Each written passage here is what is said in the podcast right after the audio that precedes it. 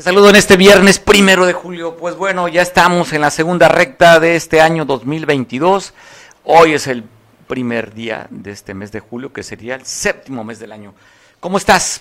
Pues bueno, para aquellos que, que en la han votado y han elegido la cuarta transformación. Hoy se recuerda que cuatro años de la elección del 2018, que fue una elección histórica, 30 millones de votos para el presidente Andrés Manuel López Obrador, y que a partir de ahí, del primero de julio, en cuanto se supo la votación, lo que le quedaba de julio hasta el 30 de noviembre, pues prácticamente dejó el poder Enrique Peña Nieto ya, pues prácticamente goberná desde ese momento, no de manera formal ni oficial, Andrés Manuel López Obrador. Es decir, que tiene más de tres años de haber ganado, cuatro años de haber ganado, pero pues cuatro años de gobernar.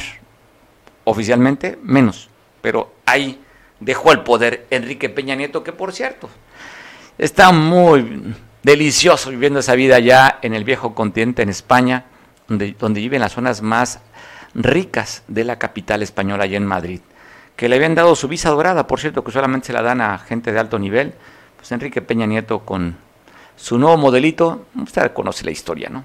Pues bueno, ya está viviendo de manera pues muy cachetona en España, seguramente comiendo muchos embutidos, mucho jamón serrano y mucho vino de tempranillo allá en la madre patria, aquella a la que le pedimos perdón y que nunca llegó, por cierto, el perdón, nunca llegó el perdón, ¿verdad? No, al rey de España le pedimos perdón al gobierno español y hasta la fecha, qué mala onda, no nos han pedido perdón esta gente que vino a colonizarnos, a conquistarnos hace algunos años. Pues bueno, te saludo. En este día también histórico se inauguró hace unos, pues no hace mucho, eh, la planta de esta de refinación, Dos Bocas o la planta Olmeca en Paraíso, Tabasco, y el presidente dice que es un hecho histórico y lo que se pretende o se quiere es que ya no tengamos que importar más del 80% de las gasolinas que consumimos en el país. Ya sabe, refinamos muy poco en el país, un 20% de lo que consumimos de gasolina, y mandamos el crudo a Estados Unidos, después compramos el producto ya para ponerlo sobre los vehículos. Así es que con esto se intenta, se pretende tener, pues ya ser nosotros nuestra propia refinación para no estar importando gasolinas. Vamos a ver.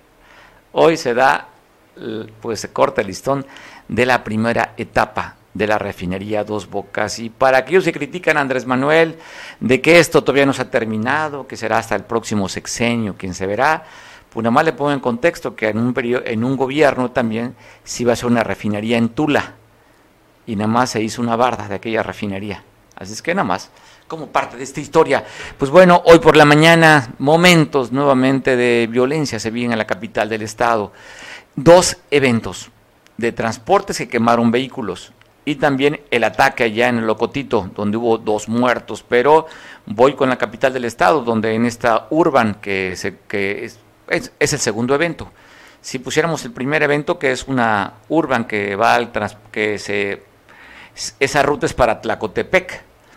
Ahí queman esta con una bomba molotov, de acuerdo a los testigos, hombres encapuchados armados aventaron una bomba molotov, donde quemarían esta urban que va a Tlacotepec le dice algo los tlacos con Tlacotepec, pues ya estará haciendo usted la referencia y la relación.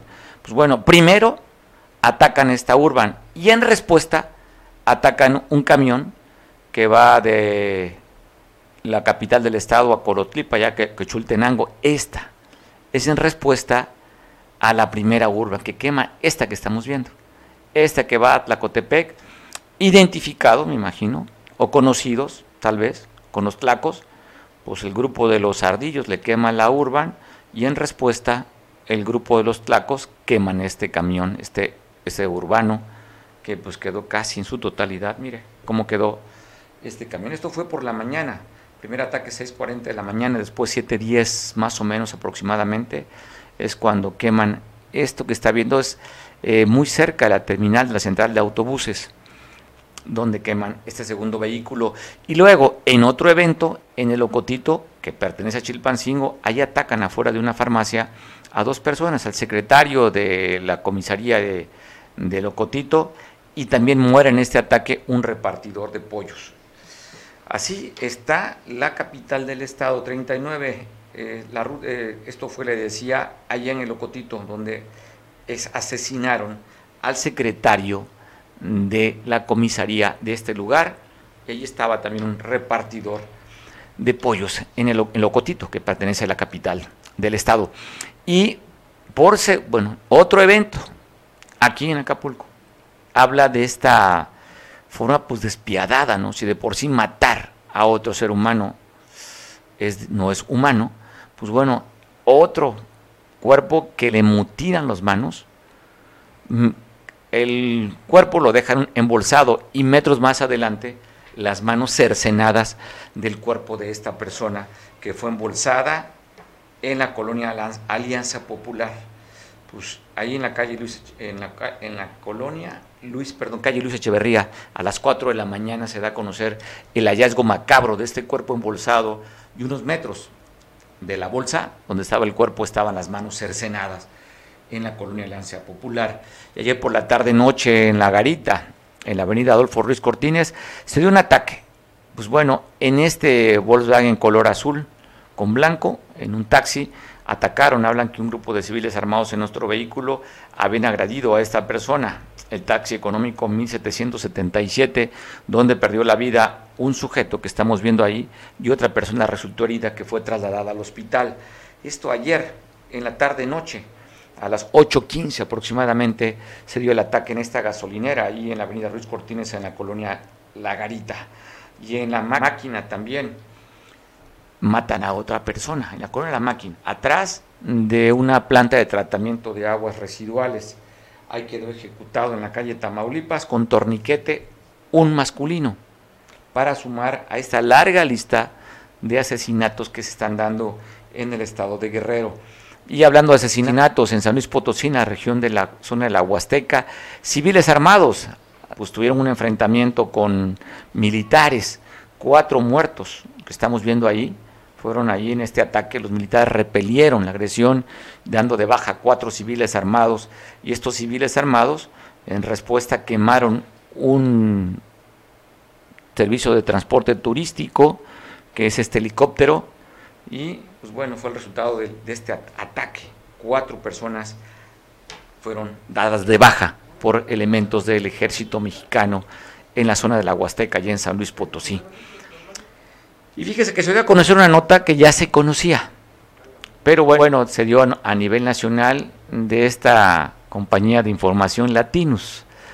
Eh, Carlos Loret de Mola da a conocer una investigación que hace de dos elementos de la Marina Armada de México comisionados con el secretario de Ciudad Pública aquí de, Acapulco, con Maximiliano, con Max como se le conoce, y bueno, la familia ya tiene cuatro meses que no saben del paradero de sus familiares.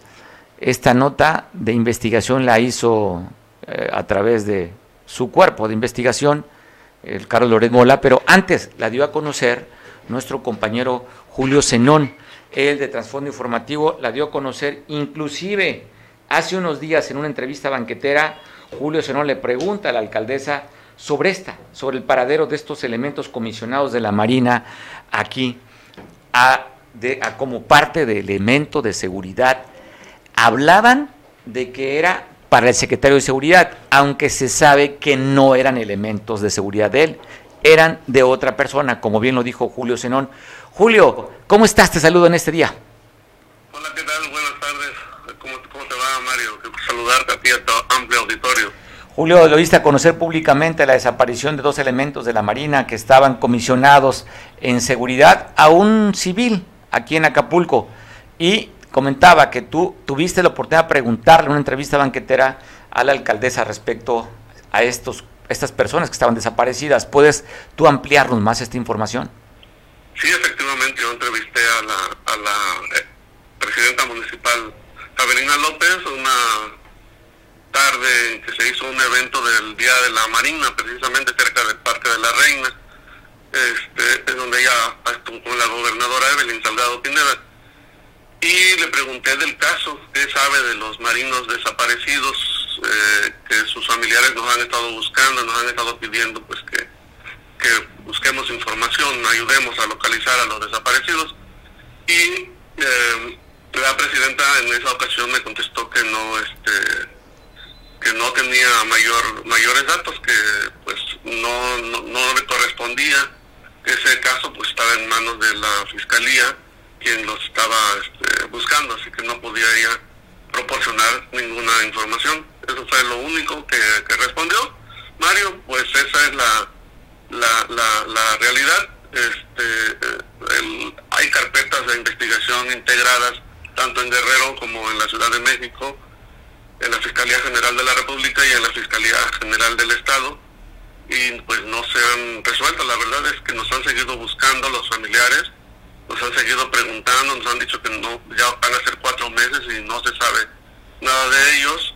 Eh, tengo entendido que el senador Narro ya declaró ante el Ministerio Público este, que pues se presentaron y que les dijo que no los iba a ocupar y de ahí ya no se supo de, ellos. Y también debo decirte que en una plática eh, privada, digamos, que tuve con el secretario de Seguridad Pública, Maximiliano Serrano, también le pregunté este, y me comentó que, que pues desafortunadamente ellos, no, él no sabía tampoco dónde, dónde estaban, que estaba había estado en contacto con la familia, tratando de ayudarles a, localizarlos, pero que no, no, no, no sabían nada de ellos eh, definitivamente. Oye, Julio, pero bueno, hay una historia diferente a la que tú habías contado, porque tú hablabas de un personaje que no se menciona aquí, que estaba, pues no sé si era enlace con José Narro, quien estaba muy cerca de la toma de decisiones con la alcaldesa y que al parecer, pues bueno, serían estas dos personas que se encuentran desaparecidas, estarían más bien este, dándole seguridad a este personaje que tú mencionaste. Sí, en realidad era, este, se, se menciona a una persona cuyo nombre no, no, este, no hemos manejado porque no, este, no, no fue proporcionado por los familiares, pero sí se dice que era el, que era eh, una especie de operador financiero del senador Narro, es decir, le ayudaba a él a, manejar su dinero, pues. Y eh, eso es lo que se sabe al, respecto, que él fue quien usó la, que lo relacionó, porque realmente pues existió una solicitud oficial del parte del senador a la presidencia municipal, un oficio en donde solicitó la escolta para el día de la eh, revocación de mandato, para por esos días, eh, cuando se hacía la campaña para la revocación de mandato de Andrés Manuel López Obrador, este José Narro envió un oficio a la presidenta municipal pidiéndole apoyo con, personal de seguridad vestido de civil y hubo una, una reacción del ayuntamiento proporcionándole esa seguridad que desgraciadamente recayó en estos dos eh, marinos que pues están, están desaparecidos. Pero hay un vacío también porque hubo trascendidos, ¿no? Primero que habían sido desaparecidos en, en el estado de Morelos, ahí en Tres Marías, que al propio secretario de seguridad lo habían desarmado, en fin, hay rumores, este, pero nos quedamos con lo que publica eh, Latinus, de que sí, lo que tú comentas, solicitó un documento para su seguridad, José Narro. Sí, efectivamente, eh, toda la información que yo documenté cuando escribí un artículo al respecto cuestionando eh, a las autoridades municipales para pedirles pues que, asuman su responsabilidad y, este, den la cara y digan qué pasó, por qué los comisionaron fuera del estado y, y este y por qué no están ayudando a la familia, porque la familia dice que no no les han ayudado, que ni siquiera les han recibido llamadas, no les han dado ninguna información. Entonces, este, eh, cuando hicimos esa, esa recopilación de información, cuestionamos cuestionamos el tema y sí encontramos que, no había un solo lugar donde donde se dijera que hubieran desaparecido, ¿no? Se mencionaba Tres Marías, efectivamente, y otro lugar del Estado de México, no, no recuerdo en este momento el nombre. Inclusive en esto que publica eh, Latinos, esta investigación que aparece en documentos, hablan de una Audi, creo que 2019, que era la que traía el personaje, sé que no has mencionado el nombre. Sí, efectivamente, Mario, eso es un tema, la verdad es un tema muy delicado, Mario. Este, yo creo que, que debería debería de involucrarse un poco más la autoridad municipal en buscar porque pues eran, son, eran personal a su, a su servicio el personal de la marina ha estado prestando un gran servicio en Acapulco le está ayudando no solamente desde la coordinación de la mesa de, para la paz para la construcción de la paz sino que le ha, le ha proporcionado a uno de sus elementos porque hay que recordar que el secretario de seguridad pública de Acapulco Maximiliano Serrano es un marino es un marino joven, asignado a la Marina, pues, y que, la Marina, digamos, lo, lo, asigna al ayuntamiento para que ayude en labores de seguridad. Y este a su vez recibe, pues, pues, pues marinos. Ha recibido, en la última práctica que tuve con él, la única, quiero decir, que he tenido con él, este, me comentó que había recibido 130 marinos a la, para que presten servicio a la Secretaría de Seguridad Pública. 130 marinos o sea, el, elementos de entonces todos esos, cada uno pues son personas, seres humanos que tienen familia, no son números fríos, son, son personas que tienen también sus derechos, su derecho a ser cuidado, a ser protegido eh, en el desempeño de sus funciones y eso es lo que, es lo que no se vio. Julio, tú tenías comunicación con los familiares de estos, de estos marinos desaparecidos, ¿no? creo que al parecer ¿No eran de Tabasco, de Campeche, por ahí eran estos marinos? Sí, de Campeche, de Campeche. Este, ellos inclusive eh, tenían dificultades, tenían falta de recursos económicos para viajar al estado de Guerrero a coordinar la búsqueda, a impulsar la búsqueda.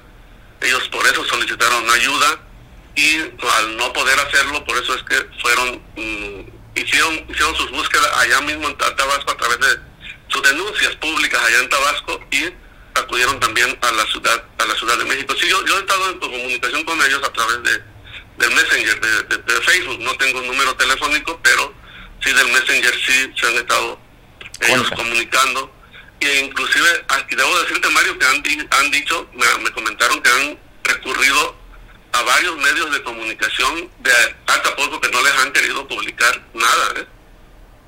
Mm, mm, bueno es que es un tema delicado, tú bien lo dices, ¿no? Lo que sí llamaba mucho la atención que el senador José Narro estaba en todos los eventos de la alcaldesa, que esta fiesta, que la otra, y pues creo que ya poco viene o públicamente no se ve. Pues sí, algo pasó, algo pasó entre ellos, o tal vez este, eh, no tenga información que aportar y no quiere ser cuestionado por ese tema, ¿no? El senador, porque según lo que nos publica Latinos, precisamente, de su declaración es que él niega que hayan traído siquiera el carro que dice la, el documento de búsqueda que traían, que era de él, que era el, un Audi azul. Y él lo niega, él dice que ni siquiera tenían ese vehículo, entonces algo algo huele muy mal en esa en esa investigación. Y sobre todo, creo que el documento aparece que nunca el secretario de Ciudad reportó que estaban desaparecidos a la propia Marina, ¿verdad? Esa es otra irregularidad, efectivamente, ahí el reportaje también dice que, cuando vinieron ellos, a, pudieron venir a Guerrero, cuando pudieron hablar con la Marina, en la Marina no sabían de la desaparición de sus dos elementos. Es decir, no había, no había reportado la desaparición oportunamente el secretario de Seguridad de Acapulco. ¿Crees que pueda cambiar después de que se hace un rebu con este medio a nivel nacional? Se da a conocer esta desaparición que solamente había quedado pues una información muy doméstica que tú solamente manejaste aquí en Acapulco y en Guerrero, pero ahorita ya se da a conocer a nivel nacional. ¿Crees que le vayan a poner más interés a la búsqueda de estos dos elementos o que pueda haber algún cambio inclusive en la propia Secretaría de Seguridad aquí en Acapulco? Yo creo que puede haber las dos cosas, o sea, eh, mayor atención al tema porque ya Latinos es un medio internacional, pues es un tema, es un medio que tiene mucha influencia tanto en México como en Estados Unidos y Estados Unidos tiene mucha influencia en el tema de la seguridad continental. Eh, además, acuérdate que evite algunas certificaciones para viajar o no viajar a los estados, entre ellos pues Guerrero, Guerrero que está boletinado, digamos, para que de preferencia no se venga para acá. Este, entonces yo creo que de ahí sí, sí se va a derivar, se debe derivar una mayor, eh, eh, digamos, eh, mayor actividad de búsqueda o, para dar más información acerca de ellos y yo sí creo que pueda derivarse también en la en la en la destitución de Max Serrano porque este pues yo creo que la Marina debería de pedirle cuentas no o sea por qué no reporta la desaparición de dos de sus compañeros colegas además marinos igual que Sí, es un tema delicado, Julio, entiendo que se hay que manejarlo pues con, con mucha pues con mucho tacto. Eh, no está fácil. La situación en Acapulco y en Guerrero, hablar temas de ese tipo, pues bueno, genera genera ruido y genera también mucho escosor. Oye, Julio, pues, pues es lo que tú comentas, ¿no? Estados Unidos está muy al pendiente y nos llama, bueno, hemos comentado aquí también, que se anda promoviendo el destino turístico, donde hay una alerta para el viajero. Acá se fue a gastar un dinero a Orlando, Florida, cuando pues ya les, el gobierno de Estados Unidos está recomendando que no vengan a Guerrero y particular a Acapulco. Sí, efectivamente, pues este promover a Acapulco en Estados Unidos es dinero tirado a la basura mientras no se resuelvan las alertas. Y las alertas solamente dejan eh, libre el, el, municipio de Tasco. Y eso fue una, una gestión directa que hizo el presidente municipal ante el, ante el embajador de los Estados Unidos en Salazar. Y aquí Acapulco está entre los municipios que no, no, no son recomendables para los ciudadanos norteamericanos. Y los norteamericanos sí son gente que le hace mucho caso, digamos, a su, a su gobierno. Sí, sí, toman en cuenta las recomendaciones del Departamento de Estado, porque eso les ha salvado en muchas ocasiones la vida. Entonces yo creo que sí, pues no tiene ningún caso hacer ninguna promoción en Estados Unidos, en tanto no, no este... No se levante esa alerta de viaje. No, no se levante esa alerta de viaje yo creo que para levantar esa alerta de viaje también se deben de resolver algunas cosas. Entre ellas, pues esta desaparición que está siendo denunciada ahora a nivel internacional por latinos. Pues parece interesante, Julio. Pues bueno, vamos a ver ¿Qué sucede? Además, Acapulco está considerado entre las ciudades más violentas del país, dato del propio gobierno federal. Sí, además, desgraciadamente, eh, Acapulco se ha mantenido en, los indicadores máximos de, nivel de, violencia, aunque Chilpancingo no se queda atrás, Chilpancingo igual, ¿no? Este, al parecer ahorita Chilpancingo está en las últimas semanas rebasando a, Acapulco, pero eso no es ninguna este, ningún consuelo, pues, porque es, es tremendo lo que pasa en Acapulco, en la zona turística, ni siquiera allá en los poblados alejados en las colonias populares, donde pudiera decirse no hay tanta vigilancia, sino en plena zona turística, en las playas, en, las playas más populares, este, esto, esto ocurre, ¿no? Entonces, como una muestra de que pues no hay yo digo que no hay control de preventivo, que no hay una política de, prevención. Yo, se lo dije incluso personalmente al, secretario de Seguridad. Me parece que no existe una, una política de prevención en Acapulco y pues eso arroja cada vez más crímenes y la fiscalía, por ejemplo, pues se encarga de investigar, no de prevenir.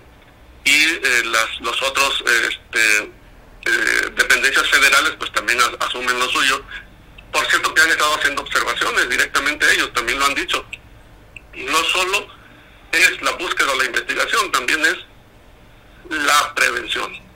Pues sí, creo que aquí lo más importante, la seguridad es como la salud, es la prevención para no llegar a, a estos niveles de violencia. Julio, pues bueno, temas complicados para Acapulco, se vuelve a hacer nota a nivel internacional, como tú haces la referencia por latinos, pero también tema de, hay un quebranto en Capama, requieren 5 mil millones de pesos para sanear este, este organismo y bueno, y hasta la fecha, después de ocho meses, las calles destruidas, llenas de baches en el puerto. Sí, desgraciadamente, eh, digamos que el talón de Aquiles de las presidencias municipales de Acapulco, por lo menos en lo, en lo que corresponde a este siglo, siglo XXI, este, ha sido los, los, los servicios. Eh, no tanto a lo mejor en otras administraciones el, era el de la basura como en esta, pero en otras administraciones también se dejó de, invertir en, agua potable, en, drenaje, este, en, rehabilitación de vialidades. La última rehabilitación que yo vi fueron pequeños tramos de calles que dejó en el último periodo antes de irse la presidenta municipal Adela Romano Campo, este, que no terminó, por cierto, que se terminaron ya en esta administración, que son pedacitos de calle, por ejemplo, en la colonia Progreso, la, parte de la Sonora, parte de la Guerrero, parte de la Durango, este, que se, se, rehabilitaron y se dejaron muchas obras en ese sentido inconclusas. Pero sí también hay que reconocer que este, pues durante años se dejó de dar mantenimiento a la red a la red hidrosanitaria, entonces eh, hay lugares donde ya no existe, ya no existe la red. Y solo está el hueco de, la tierra y con los movimientos sísmicos los de la, tubería también también se colapsa, también se, se, truena, entonces sí requiere una mucha atención y, pues dicen cada vez se requiere más dinero, ahorita ya se habla de que se requieren 8 mil 8 mil millones de pesos, no, no 5, eran 5, eran 5 mil millones, pero se, requieren hasta 8 mil millones de pesos para hacer una rehabilitación integral que pues dudo que alguna dependencia federal los pueda erogar. Eh, y dudo, por supuesto, que el municipio de Acapulco tenga para afrontar ese tipo de situación, salvo que fuera una decisión presidencial, salvo que el presidente López Obrador finalmente reconociera que ha tenido muchos votos, que tiene mucho respaldo en Acapulco y que pues Acapulco ahora necesita el apoyo de él, del presidente, del gobierno federal. Oye, está reconociendo también a Capama que el 57% de su padrón no paga el agua. Hay un déficit de 15 millones mensuales nada más de gente que no paga. O sea, y pues que tiene una nómina más de mil personas que se lleva el 70% nada más en el puro gasto de la nómina, que gana un 30% para la operación. Entonces, pues es complicado el sistema y luego cuando dejaron también pasivos las anteriores administraciones de no pagar el servicio de energía eléctrica, y recordamos aquel célebre alcalde Bodio que dejó, que dejó un incremento de la deuda contra la Comisión Federal de Electricidad alta. Julio. Sí, pues me eh, acuerdo que el presidente Bodio Velázquez dejó de pagar la electricidad en Capama eh, gracias a que interpuso un amparo, un amparo porque consideraba que las tarifas estaban muy altas y, el juicio de amparo se llevó y ahí se llevó, eh, digamos, se le dio seguimiento en la administración de Adela Román y, al llegar esta administración, la actual de la presidenta Belina López Rodríguez, no se atendió seguramente con la diligencia que necesitaba el caso y digamos que se perdió el juicio de, amparo, entonces quedó eh, pues libre toda la deuda eh, al grado de que se tuvo que hacer una gestoría urgente, inmediata, para evitar que el, titular de la CFE, Manuel Bartlett Díaz, ordenara la suspensión de la energía eléctrica, que sí nos ha estado afectando porque de repente se dice que no hay agua por, por este por turbiedad o por otras razones, cuando en la realidad los trabajadores de ahí que conocemos nos han dicho es que nos, han, están haciendo que bajemos eh, la, el switch en determinado momento para disminuir el, consumo de energía eléctrica. Es complicado, ¿no? Y sobre todo cuando la alcaldesa tuvo una reunión con los directivos de la Comisión de Electricidad y en lugar de llegar a un acuerdo, pues amenazó que sacaría a la gente para ir a bloquear y manifestarse en contra de la CFE. O sea, su posición en lugar de ahora administradora le sale ese, esa vena que tiene de ser una luchadora y ser aguerrida. O sea, en lugar de negociar o conciliar, ah, no, pues te mando a mis huestes y te vengo a hacer un plantón y te la voy a hacer de jamón. Pues yo creo que finalmente sí la federación tiene una deuda con Guerrero, con Acapulco en particular. Yo sí creo que, este, con lo que conozco del caso que sí la CFE abusa en las tarifas que aplica aquí en Guerrero, es una lucha vieja de, de, este, tanto de la izquierda como del propio PRI, de otros eh, partidos políticos, movimiento ciudadano que han retomado, de que se bajen las tarifas este, en, Guerrero porque están eh, aplicando una tarifa muy alta en relación con el clima, supuestamente es más fresco, sería más fresco y por lo tanto eh, eh, la tarifa que aplican es, es, muy alta. Y a la Capama y a la, a la Capama le aplican una tarifa industrial en lugar de una tarifa como servicio público. Y entonces sí, sí está, no es correcta pues la tarifa, pero bueno, eso no justifica que los directores hayan dejado de pagar, porque pues tenían que pagar. Pues sí, Y ahí estamos en este rollo que no se puede salir con un mal servicio del sistema de agua potable en Acapulco. Todavía no se regulariza el tema de la basura y las calles, pues bueno, desbaratadas. O sea, los servicios públicos en Acapulco simplemente, pues no quisiera ser como alarmista, pero casi, casi colapsado, Julio. Sí, la verdad es que da mucha tristeza salir y recorrer Acapulco, porque una avenida que siempre se mantenía muy bien, en muy buenos, en muy buenos términos, era la costera Miguel Alemán. Y la costera Miguel Alemán ya está llena de, baches, llena de hoyos, de, partiduras. Este, eh, se ha levantado el concreto en algunos lados. Y yo creo que ya requiere una, no una manita de gato, sino una garra de tigre. Porque pues es la zona, digamos, la zona que se vende, la zona que recorren los turistas cuando vienen, y pues un turista eh, siempre eh, no le gusta eh, ir por un pueblo donde va cayendo de bache en bache o de alcantarillas destapadas, ¿no? Entonces sí, sí da mucha, la verdad es que sí da mucha tristeza que, las cosas estén pasando así.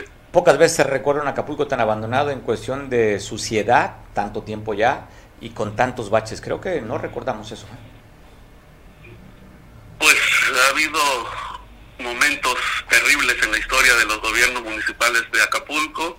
Eh, para no herir susceptibilidades no mencionaré a ninguno, pero sí este es un momento crítico, muy crítico. Yo creo que en este momento el ayuntamiento está dando prioridad a, a una política administrativa, quizás cuidando, yo, yo digo que cuidando los centavos y gastando los pesos, porque el cuidar eh, algo de recurso que pudiera destinar a mejorar la imagen, este, destinándolo a otra cosa, o por ejemplo a los pagos de Hacienda que dice la presidenta que ha hecho, este, le, resulta más caro finalmente, porque mientras peor imagen tenga Acapulco, menos turismo de poder adquisitivo viene, menos dinero ingresa, menos eh, tributos o impuestos ingresan al, propio recursos propios al ayuntamiento. O sea, es no invertir en la imagen de Acapulco es como darse un balazo en el pie, pues. Sí, y, que, oye, y habían prometido en campaña bajar el impuesto predial, ver el tema de licencias de funcionamiento y no son caros, son carísimos en Acapulco. Promesas de campaña, Julio. Te mando un abrazo, me da mucho gusto platicar contigo y reconocer tu labor periodística. Primero, que diste a conocer el tema que hoy Latinos lo pone en la esfera nacional e internacional. Muchas gracias por esta oportunidad. Te mando un abrazo de regreso, Mario. Ah, gracias, pues, pues, siempre la admiración para Julio Zenón. Gracias, pues bueno. Oiga, y en la capital del estado, pues ya sabe, están vacunando a los menores de edad y hay inconformidades. Pablo Maldonado, ¿cómo está allá donde también acusan en municipios vecinos que hay favoritismo para vacunar a los menores?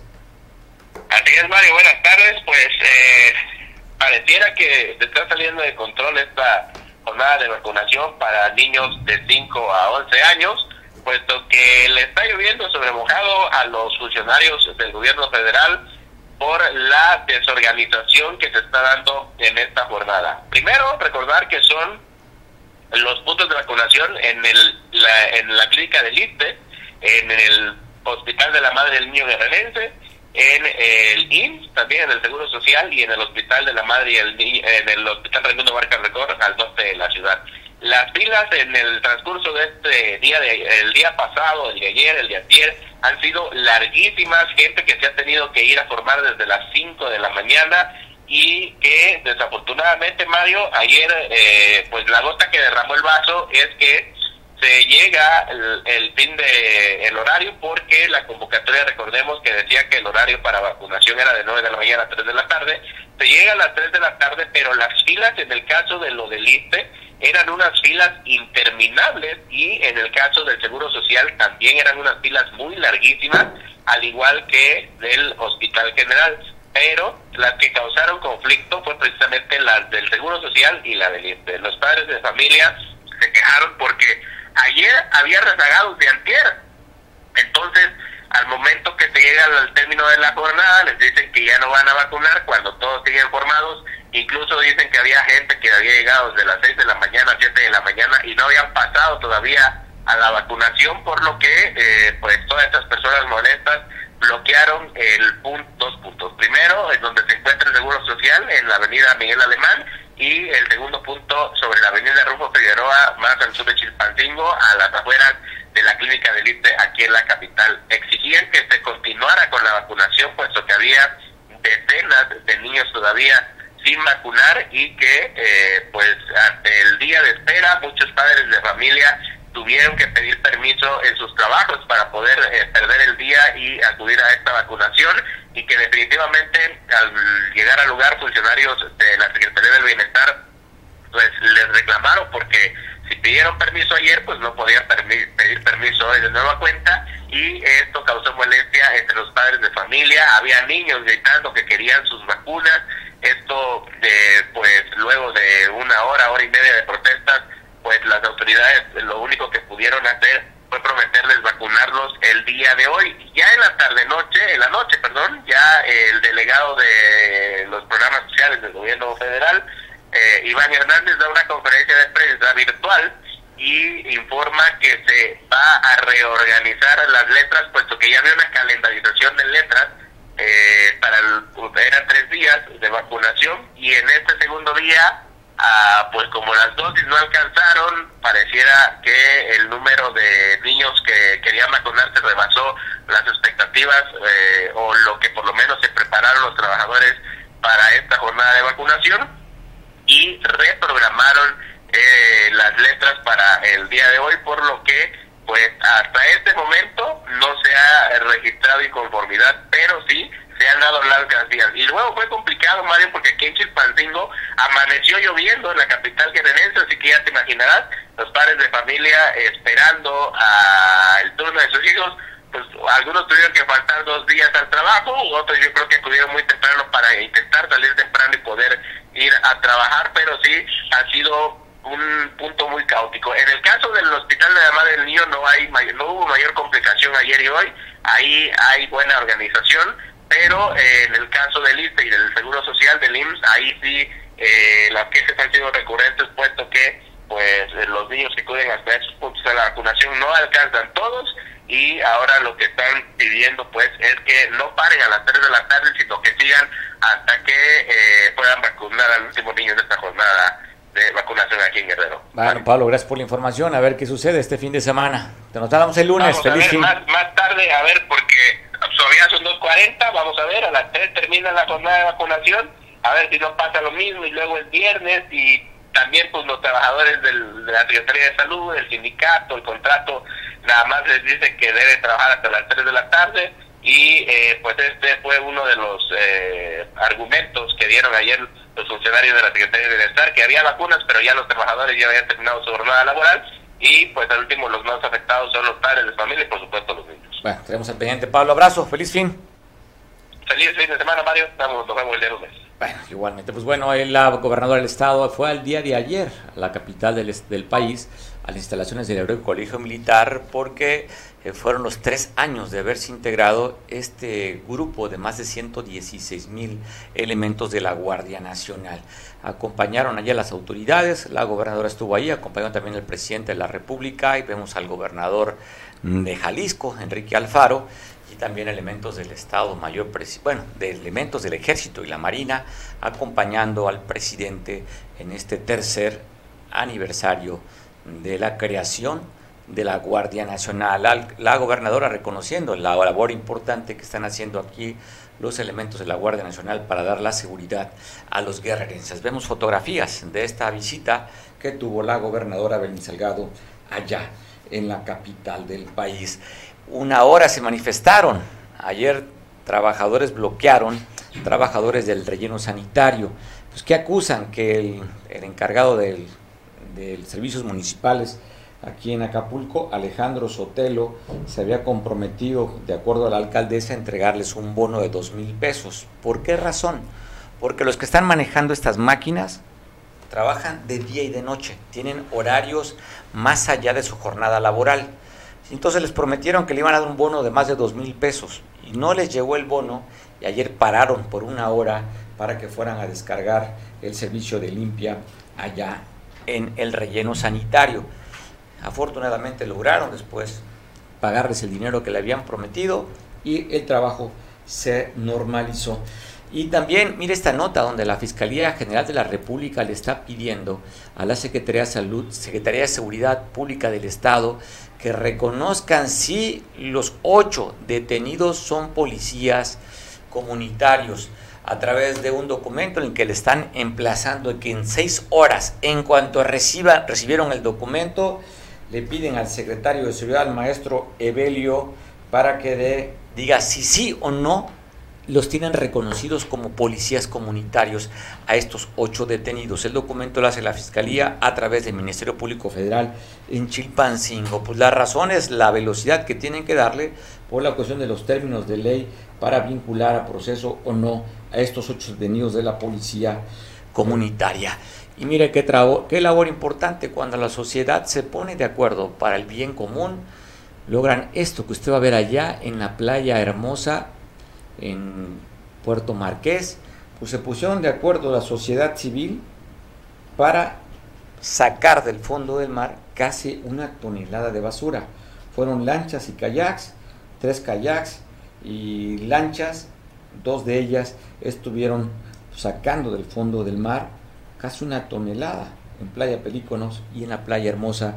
Ahí quien encabezó fue Alfonso García, activista por el bien del las playas. Así es que vemos esta imagen y nada más que reconocer la coordinación y el trabajo de estas gentes que están preocupados por el bienestar de las playas. Así es que, pues qué bueno por ellos, ¿eh? Sacaron llantas, bueno, como los turistas pues, no cuidan y tiran, se les hace fácil tirar la lata de cerveza, todo al mar, más lo que se viene por las corrientes marinas, ¿no? Pero vean la llanta que sacaron ahí, hablan de casi una tonelada que rescataron o sacaron del fondo del mar allí en estas dos playas. Bueno, ayer estuvo suspendido una hora, media hora, ¿verdad? Estuvo suspendido el Acabús.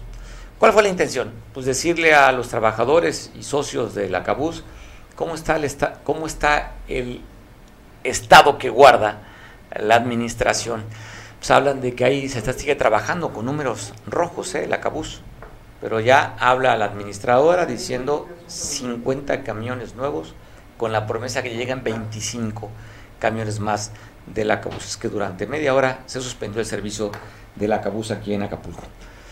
¿Con quién estamos, productor? Ahorita Vamos a platicar con, con Julia Alonso, que nos va a platicar. Ya sabe, Julia es activista, promotora del bien común aquí en Acapulco y colabora con nosotros el día viernes a saber qué tema nos va a platicar Julia, pero las cosas así son, ¿no? No sé usted cómo vea que está este Acapulco, si realmente la administración era lo que usted esperaba, o simplemente, pues no hay sorpresas ni nada. Famosa Agenda 2030, ¿se recuerda? La Agenda 2030. 2030. y nos prometieron que nos hubiéramos al cambio y del cambio, pues bueno, no los han quedado a deber. Así está la administración municipal de Avelina.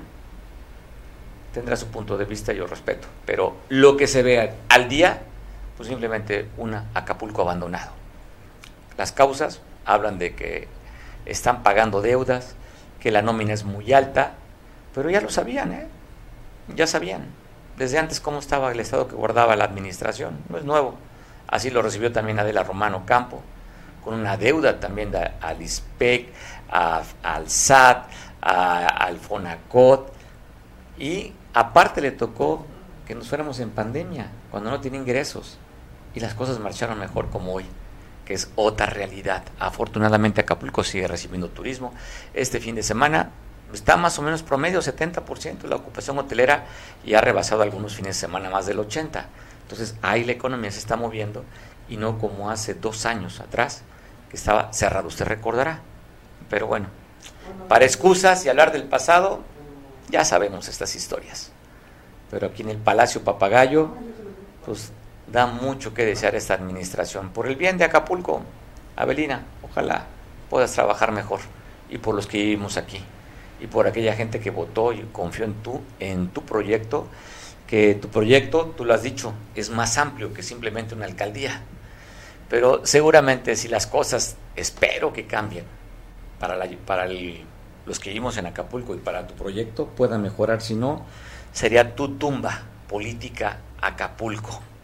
Porque hasta ahorita, reprobada tu administración, dado el resultado. ¿eh?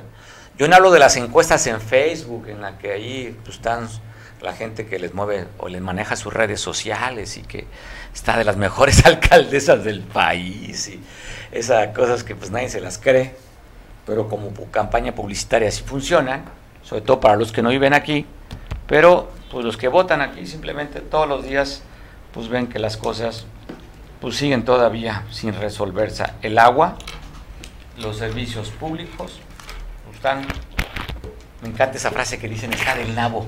Pues cómo está el nabo, ¿eh? Porque eso del nabo es una frase que dice, no, pues que está del, está del nabo. Pues bueno. Julia, ¿cómo estás? saludo en este primer viernes de la segunda etapa de este año 2022. Te saludo, Julia. ¿Dónde andas, Julia? Platícanos. No te escucho. ¿Sí? Tienes, creo que Julia no está conectada con su micrófono o yo soy que no la escucho. Julia, no te, no te escuchamos. Tú nos ves, nos escuchas, pero yo no te escucho. No puedo decir que estoy como Salinas, ¿no? Que no los veo ni los escucho. Aquí sí lo veo, sí, pero no te escucho, Julia. ¿Tú me escuchas a mí? Bueno, intentaremos retomar nuevamente la, la videollamada o el Zoom para poder conversar con Julia. Ya estamos terminando el, este, este, este fin de semana. De acuerdo a Carlos Manrique, se espera, nuestro especialista en protección civil, se espera que para la próxima semana, martes, estaríamos teniendo lluvias. ¿Qué dice el meteorológico también? Que habrá lluvias en este, en esta esperan lluvias para esta tarde. ¿Podemos mandar otro otro invitado en lo que nos conectamos? Pues bueno, estamos ya casi por terminar, faltan 10 minutos para terminar en este viernes. ¿Qué planes tienes para este fin de semana? ¿No? ¿Qué planes? ¿Nada? ¿Cine? ¿Nada? ¿Series? ¿Palomitas? Pues bueno, seguramente tú sí tienes planes. La economía complicada, sobre todo para los, las, las familias aquí en Guerrero. El ingreso pues está difícil, ¿no? El incremento casi más del 7% y ha incrementado la vida. Pero aparte, todo el mundo está preocupado por las terminaciones. Y hay algo que debemos de admirar. De aquí en Guerrero hacemos fiesta para todo graduación de kinder, primaria, secundaria, preparatoria. Y así sea la graduación de nuestros hijos del kinder, hacemos fiesta. Y aquí pues es lo padre. Somos felices a pesar de que no tenemos todo lo suficiente, pero siempre tenemos un motivo para festejar. Es que este día viernes, este fin de semana, aunque tú no tengas motivo, búscalo para festejar y ser feliz en este fin de semana. ¿Estamos con Julia? Hola Julia, ya estamos. Hola, hola Mario. Qué gusto, como siempre, platicar contigo los viernes. ¿Qué, ¿De qué nos vas a comentar hoy? Mira, hoy quiero comentar un tema que casi nunca toco, pero que fue lo que me llevó a, a ver de diferente manera este mundo, este país, que es el tema de los desaparecidos. Ok. Em, estaba viendo hoy en las noticias que, que a Roberto Cabrera, que nos apoyó tanto, trabajaba en la Fiscalía General de, digo, en la Secretaría de Seguridad Pública, Secretaría de Seguridad Nacional, en el búnker. Ok. Donde, donde estaba Genaro García Luna.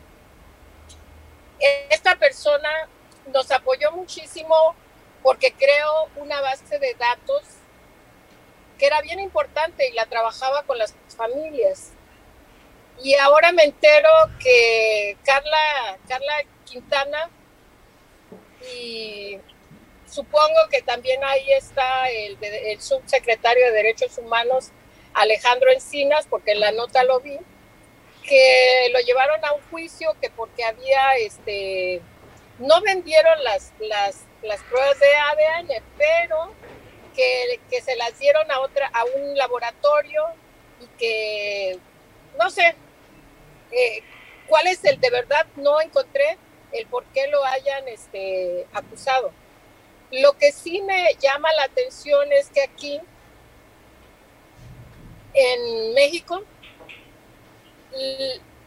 muchas dependencias y entre ellas las fiscalías de, los estados no se han hecho responsables de, la base de datos de los desaparecidos, pero sí están preocupados porque alguien lo haga. Entonces, si no doy resultados, pero tampoco permito que otra persona haga algo para encontrar a esas personas, entonces sí te llama la atención y dices, o sea, es nada más, ni como, ni dejo comer, ni hago el trabajo, ni quiero que la otra gente lo haga para no verme estúpido yo o yo ya no entendí. La verdad es algo que sí me indignó cuando escuché eso. Bueno, no por Roberto, no por Roberto Cabrera. Al final él, es él era un servidor público, ni por Mariana, este, eh, la dueña de los laboratorios, sino por la falta de, de ética y de compromiso del gobierno. Y no estoy hablando del gobierno de Andrés Manuel López Obrador, estoy hablando del Poder Judicial y de todas las instituciones que se dedican a eso, que cada quincena les llega su, su cheque. Bueno, Julia, pues estás poniendo el dedo en el renglón. Vamos a buscar información para unos complementar un poco más de lo que tú acabas de decir. Te mandamos un abrazo, Julia. Feliz fin de semana. Muchas gracias, que estés muy bien. Abrazo, Julia. Pues bueno, Julia Alonso, usted escuchaba haciendo esta denuncia ciudadana. Agradezco mucho pues, a nuestro eh, especialista en protección civil, Carlos Manríquez. ¿Cómo viene este fin de semana, Carlos? Muy buenas tardes, señor Rodilla. Pues para informar a la población que estamos monitoreando a la tormenta tropical Boni, que está localizada a 3.150 kilómetros de Nicaragua y a 1.250 kilómetros de Chetumal. Hasta el momento esta tormenta tropical no causa ningún daño en territorio mexicano, pero según la trayectoria que, que se está pronosticando es que entre el 3 y 4 de julio nos podría estar afectando ya en el Océano Pacífico como un huracán categoría 1, ¿sí? Y este nos puede ocasionar mucha mucha lluvia, señor, ¿sí? Este, el pronóstico es eh, el día de hoy eh, lluvia por la tarde y noche en casi todo el estado de, de, Guerrero, ¿sí, señor? Este, pues prácticamente es monitorear el esta tormenta tropical, ¿sí? que en el Océano Atlántico es Boni y en el Océano Pacífico el día 4 o 5 de julio aproximadamente estará ubicada en una trayectoria pronosticada por el Servicio Meteorológico Nacional a 300 kilómetros de las costas de Guerrero y se llamará en el Pacífico Darby. ¿sí?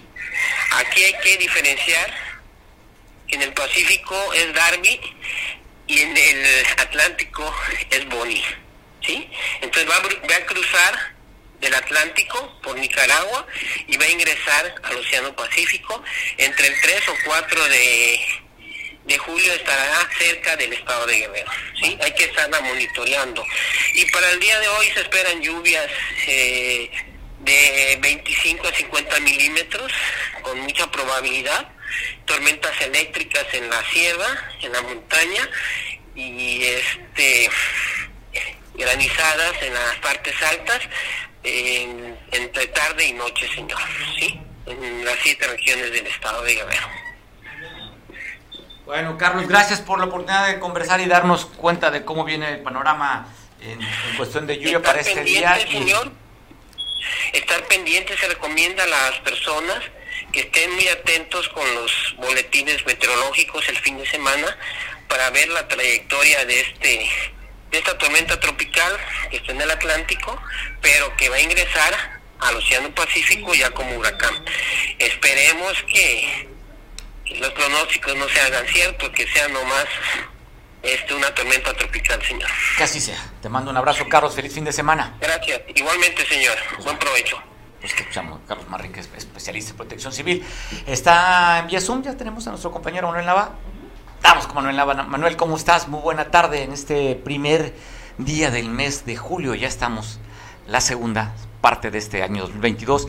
Manuel, histórico, vuelven a pensionar las remesas 5.172 5.172 millones de dólares que llegaron en remesas, más de un 14% comparado con el mes de mayo, que están, están, están dando la cifra del año pasado. Y también la otra, la inauguración, el corte de listón de la primera etapa de la planta Olmeca ya de dos bocas en, en Paraíso, Tabasco. Manuel.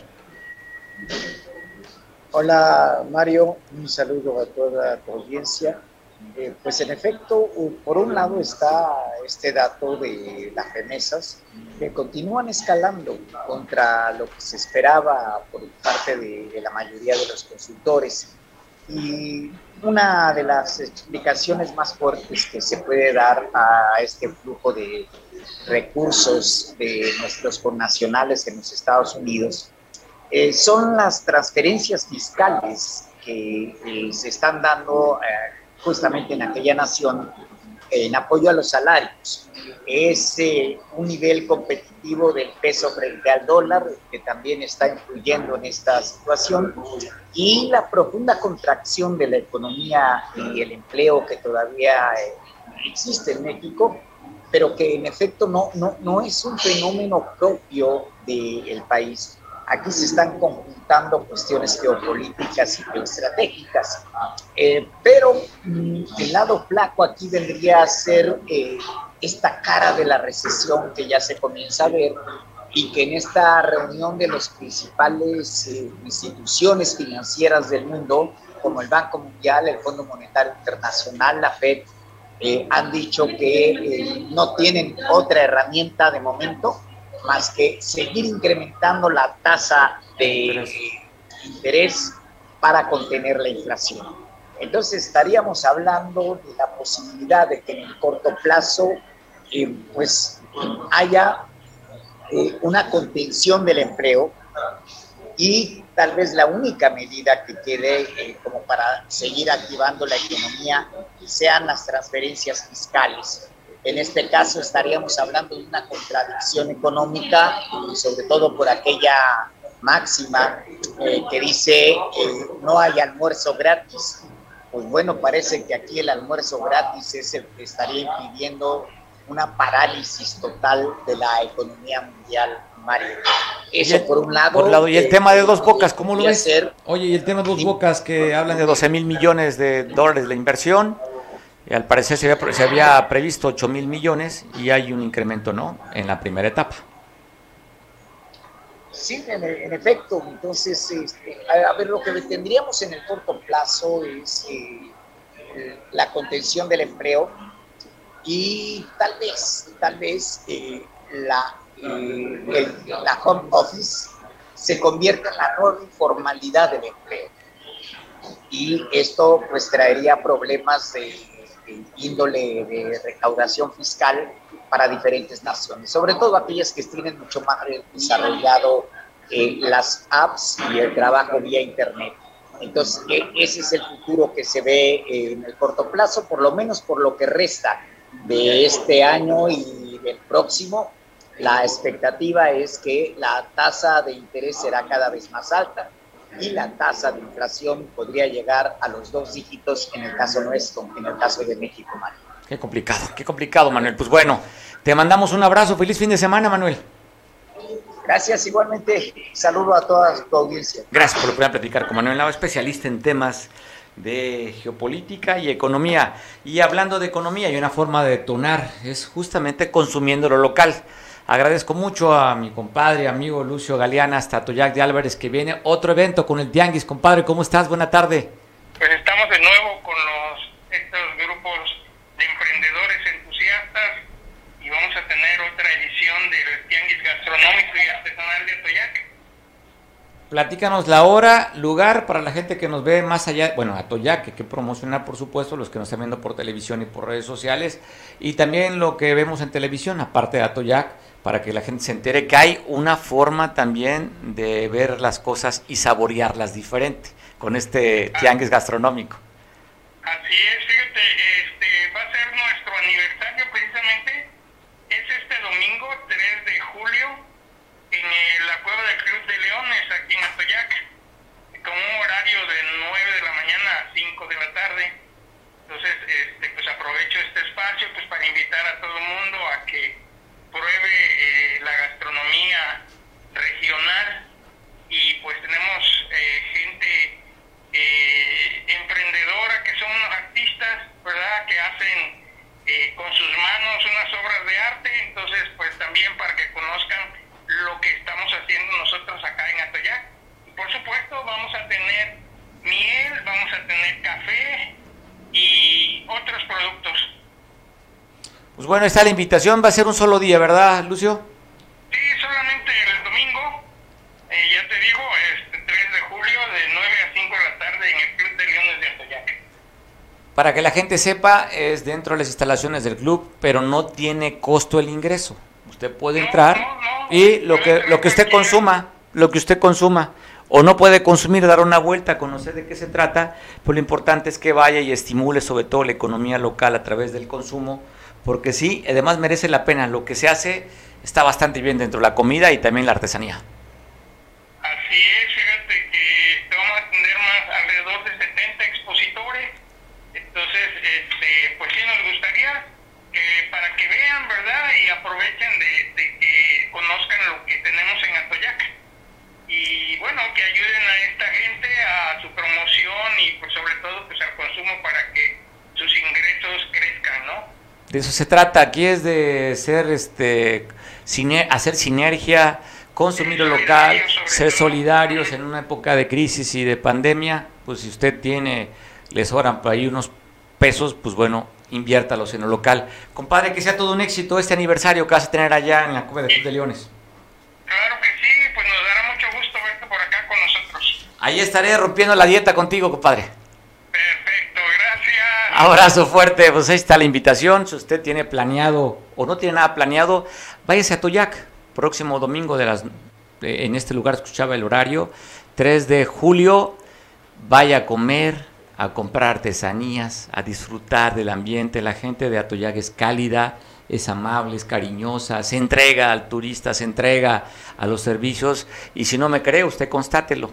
Entonces ya los espera en este aniversario del Tianguis gastronómico y artesanal. Hablaba Lucio Galeano, compadre y amigo, de que hacen, ¿qué dice? Hacen obras de arte de manera manual. Señor productor, ¿usted de puberto no hacía obras de arte manuales también? Sí, bueno, lo mueve la cabeza diciendo, eh, ¿cómo? ¿Qué, ¿Qué se trata? Pues bueno, ya lo sabe. La vida es así.